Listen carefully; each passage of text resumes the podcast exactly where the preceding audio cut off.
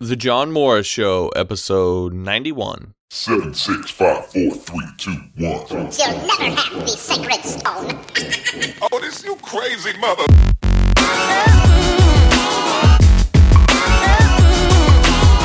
Hey there, my name's John Morris. I'm a former U.S. Army veteran turned freelance web developer. And my goal for you at this podcast is twofold. First, I want to help you learn how to code. Second, I want to help you turn that code into a full time living. Because if you're like me, what you want is the freedom, the satisfaction, and the income that you get from being a high profile web developer. So if that's you, be sure to subscribe to the podcast on iTunes, SoundCloud, or YouTube so you never miss an episode. You can find all my past episodes and get subscribed at johnmorrisonline.com slash John Morris Show. Also, as you get value from the show, consider becoming a supporting listener on Patreon because you'll help keep the show free for everyone and you'll get access to exclusive courses, source code, and Q&A sessions available only to supporting listeners. Visit johnmorrisonline.com slash Patreon, that's P-A-T-R-E-O-N, to become a supporting listener. All right, let's get into this episode. Hey everybody, welcome back to the John Morris Show, johnmorrisonline.com, and it is time once again for our weekly Q&A. So if you sent me a question this week via email, Twitter, YouTube, Patreon, whatever, be sure to stay tuned for this episode because you may just find your answer. All right, before I get into the questions, I just want to give a big shout out and thank you to everyone supporting the show via Patreon. You are awesome and you allow me to keep serving our community, and I really appreciate it. And most importantly, I can tell you by the messages that I receive on a daily basis that you are helping change people's lives by allowing me to continue to do this and keep all these episodes free for everyone. And there's a lot of people who are benefiting from it who may otherwise not be able to partake. So thank you. Now, if you're not a supporting listener and you would like to become one and become a part of this community that we're building, then you can learn more about what Patreon is because you may not have heard of it. I know that. And the exclusive perks that you can get as a supporting listener. You can do that at johnmorrisonline.com slash Patreon. All right, let's get into our questions for this week. The first one comes from Patrice on Patreon. And he says, I have to build a, a cooking recipe website. What would this kind of site structure look like? One page per recipe, how to classify recipes, any advice? All right, Patrice, thanks for the question and thanks for supporting the show over on Patreon. I really appreciate it. Now, the thing about this is, I think you want to take a step back from the site structure and really first think about the data structure. And that's because displaying the information not only in a cooking site like this, really any site, displaying the information is the more trivial part. That's the easier part. Creating, updating, deleting, classifying, all that stuff, those are the parts you really want to uh, think through because those are often the more difficult parts to kind of piece together mentally. And if you have those things down, then grabbing the data and displaying it is is actually really pretty simple. So the read part of it the read and display part is is kind of it's pretty simple and maybe a bit of an afterthought. So again, you want to get the create, update, delete part down and the rest will kind of come together. Now, with this kind of thing, there's always the question of rolling your own versus using something existing. And this is often the big debate and a source of a lot of the hate mail that I may get because I'm a WordPress guy. I like WordPress, and a lot of people think I'm an idiot for that.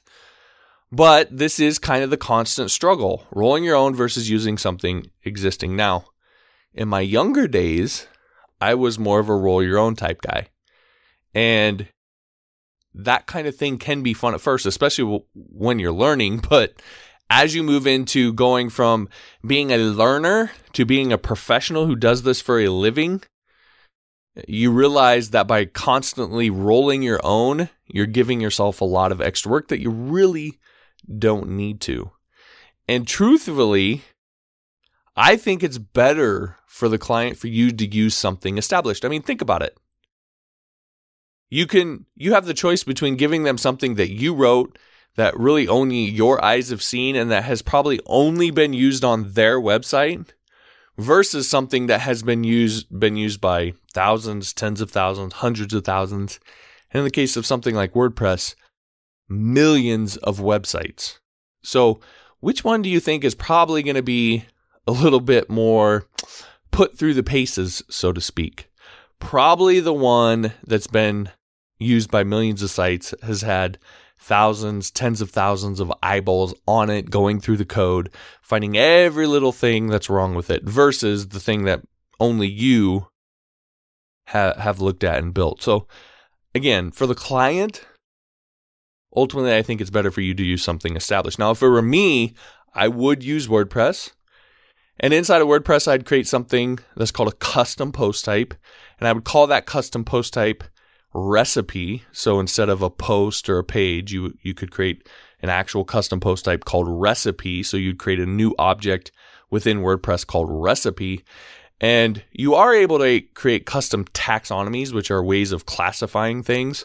But I would probably just use the built in category taxonomy that's already there to classify them because I don't know that there's a, I mean, cate- recipe categories is probably the best way to do that. Now, maybe you could come up with something further beyond that, a different way of classifying them outside of categories. But, and if so, then you could create a custom taxonomy to do that. But I'd probably just create a custom post type called recipe. I'd use the built in cl- uh, categories to classify them, which you can do with custom post types. And that process, doing that would probably take me all of about 10 minutes to set up. And then the create, read, and update part that I just talked about, which is the most important part, that part b- would be done. Because it's all built into WordPress. You don't have to write all that code from scratch. You just have to create the custom post type, and it really does the rest for you. Now, that saves you a ton of time, and it's built on a foundation that is just a lot more stable than probably anything that any of us could create all by ourselves. And then from there, all you need to do is just find a, find or build a theme that your client liked. And chances are you could find and buy a really good theme that your client will love and be over the moon about for maybe 50 bucks, at most 100 bucks. And, you know, what are you charging to build the site? I mean, you know, for me, I'd be charging in the thousands. So 50 bucks is nothing. I'll swallow that cost every day of the week if I'm selling a site that costs a couple thousand. So you could do that, tweak it a little bit, and they would have a better site. This is the thing. It's not about tricking them. They'd have a better site than we could probably build on our own. So that's what I would do. Now, the ego won't necessarily like that. But if you're putting the client and not your ego first, well, then that's probably the way to go. Now, that said, I recognize that there could be legitimate reasons for you rolling your own. One of those could be just for you to learn, and and that's a totally reasonable reason. Okay, that that makes sense. If that's the case, so be it. So if you really want to go that route, then I have a video where I actually walk you through setting up a data and object model and how to create your database and all the individual tables in that to make this really simple and straightforward. Now, if you go to johnmorrisonline.com slash YouTube, that'll take you to my YouTube channel. And you want to look for a playlist that deals with MySQLi and PDO. So I believe it's Beginner's Guide to Prepared Statements, MySQLi, PDO, etc. You may have seen it because I know that you've probably watched a few of the videos over there, but you want to check out that playlist. The very first video in that playlist is all about how to stru- structure your data and object model. And that's going to walk you through setting up the CRUD pieces, create, read, update, delete, all on your own. So if you want to roll your own, I would start there. And again, it's going to answer most of the questions that you would probably have with details and a step by step process for creating that. So I hope all of that helps you make your decision about how you want to pursue this. All right, up next from Edward on YouTube. I am moderately new. What exactly do you mean by niche? So I talk about niches all the time. And uh, when I got this question, I thought, you know, that's that's probably a good that's a good point. I don't know that I've ever gone into a full detailed explanation of what a niche is. Yet I talk about it all the time. So let me do that now. So I'm going to take a little time with this because this is something that's I think is the foundation of being successful as a freelancer and, and really as a developer in general. And I'm not sure that I've ever really talked about this. So let's get into this. A niche is a smaller part of a market. So let's say that you're in the health market and there's all sorts of sub markets or interest within that broad umbrella of health. So someone could be most interested in bodybuilding or they could be most interested in weight loss or longevity, or maybe they're an athlete and interested in that kind of information, or maybe they have a specific issue like diabetes. Each one of those groups of be- people would be after vastly different things. A bodybuilder is not going to be after the same information as a marathon runner. It's, it's totally different. Those, yet they would all technically fall under the market of health. So there'd be interest in vastly different things, even though they're technically in the same market. And it's the same with tech. When we talk about web design or web development, that's a very broad brush. There's lots of things that could fall uh, underneath that. Someone could just want a simple static site, right? That could be what they want. Or on the opposite opposite end of the spectrum, they could want a very complex social network. Those are two very different things with two very different clients, two very different mindsets, needs, wants, etc. Or they could be in- interested in a content management system or just a contact form, contact form, or maybe they want their site made responsive. Those are all submarkets and there are all sorts of submarkets under the umbrella of web design. And so instead of trying to attack this broad market of web design that could mean anything, it's better for you to pick one very specific part of that, one very specific niche, and become an expert at it. Because you'll always get paid more, almost always. It's easier to deliver the final product because you'll, if you say, I'm a contact form expert, you'll have delivered on contact forms over and over and over and over again. So you get really good at it. Versus if you say, I do web design, one project could be a con- contact form. One could be a static site, one could be a social network. You're not doing the same thing over and over again. So you don't necessarily get really, really, really good at one thing. And it's easier to get jobs as a specialist in whatever you pick. If you're a client and you see someone who says, and you want a contact form, and you see someone who says, I'm web design, oh, and that includes contact forms, versus someone who says, I'm a contact form expert. I do contact forms and contact form only. Here's all my portfolio products of different contact forms I've created. Here's all testimonials from clients who I've created contact forms for. You're just naturally, just by the nature of them looking at that, they're going to say, okay, this dude, this guy, this gal is the contact form person. So that's where you want to be. Now, Everybody has a little bit def- different definition and method for figuring out what niches exist within a market and which one is right for them. But I want to show you mine. And so take it for what it's worth. So I believe that you always want to start with an end result, an end product. And that's because clients don't really care about what languages you use and all that. They, they don't know that stuff. They don't care if you use jQuery or raw JavaScript or PHP. At the end of the day, they don't really care. What they care about is their end product, their membership site, their contact form, their social network. That's what they want. And so those things are all end products. They're not vague ideas or languages like PHP or jQuery which really don't mean anything to them. Something like contact form, that means something to them. And even better, it's tangible because they can see it and use it when it's built.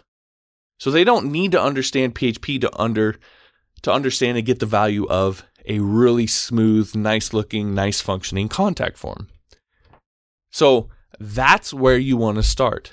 What end product can you, will you, do you want to deliver on a consistent basis? That's, that's where you want to start. Now, what's nice about this is when, when your mind really opens up to this and your eyes become widened by this, what you see is that you don't need to learn all of these different skills to become a web developer that gets paid for doing this kind of stuff. All you need to do is learn how to deliver on a, very specific end product. And when you can deliver on that specific end product, you can start getting paid to do it. And you don't need to know all this other stuff. So you really limit the amount of skills and languages and information you need to learn in order to be able to start getting paid to do this. When you can deliver an end product, you can start getting paid. And that could be somewhat liberating for a lot of people. Now, once you have that down, then what you want to do next and finally is figure out who it's for.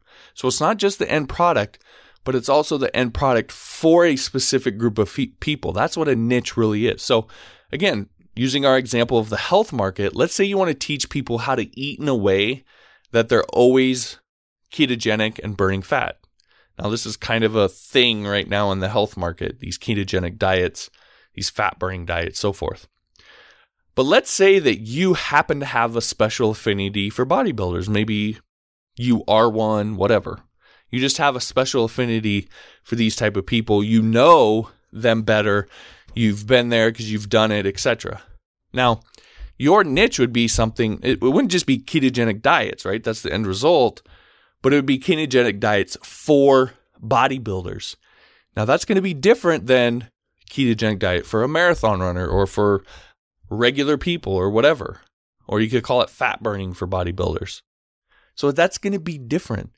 And the process of doing that, of using these ketogenic diet ketogenic diets when you're a bodybuilder might be different for them versus everyone else since a they have different goals obviously and b you know a bodybuilder likely works out for hours a day. So that's a consideration that they have to take into account with this kind of diet. So what you teach them might be different than what you teach them for a marathon runner or somebody else. And because like i said maybe you were a bodybuilder yourself or you know maybe this just something you're into you might be able to relate better to them.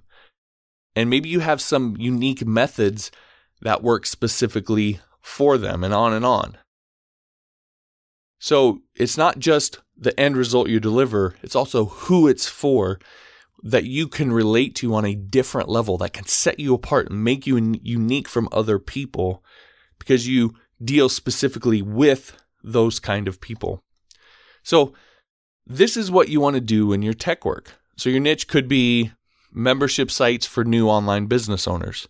Again, a membership site for somebody who's new versus somebody established could be totally different the way you approach that.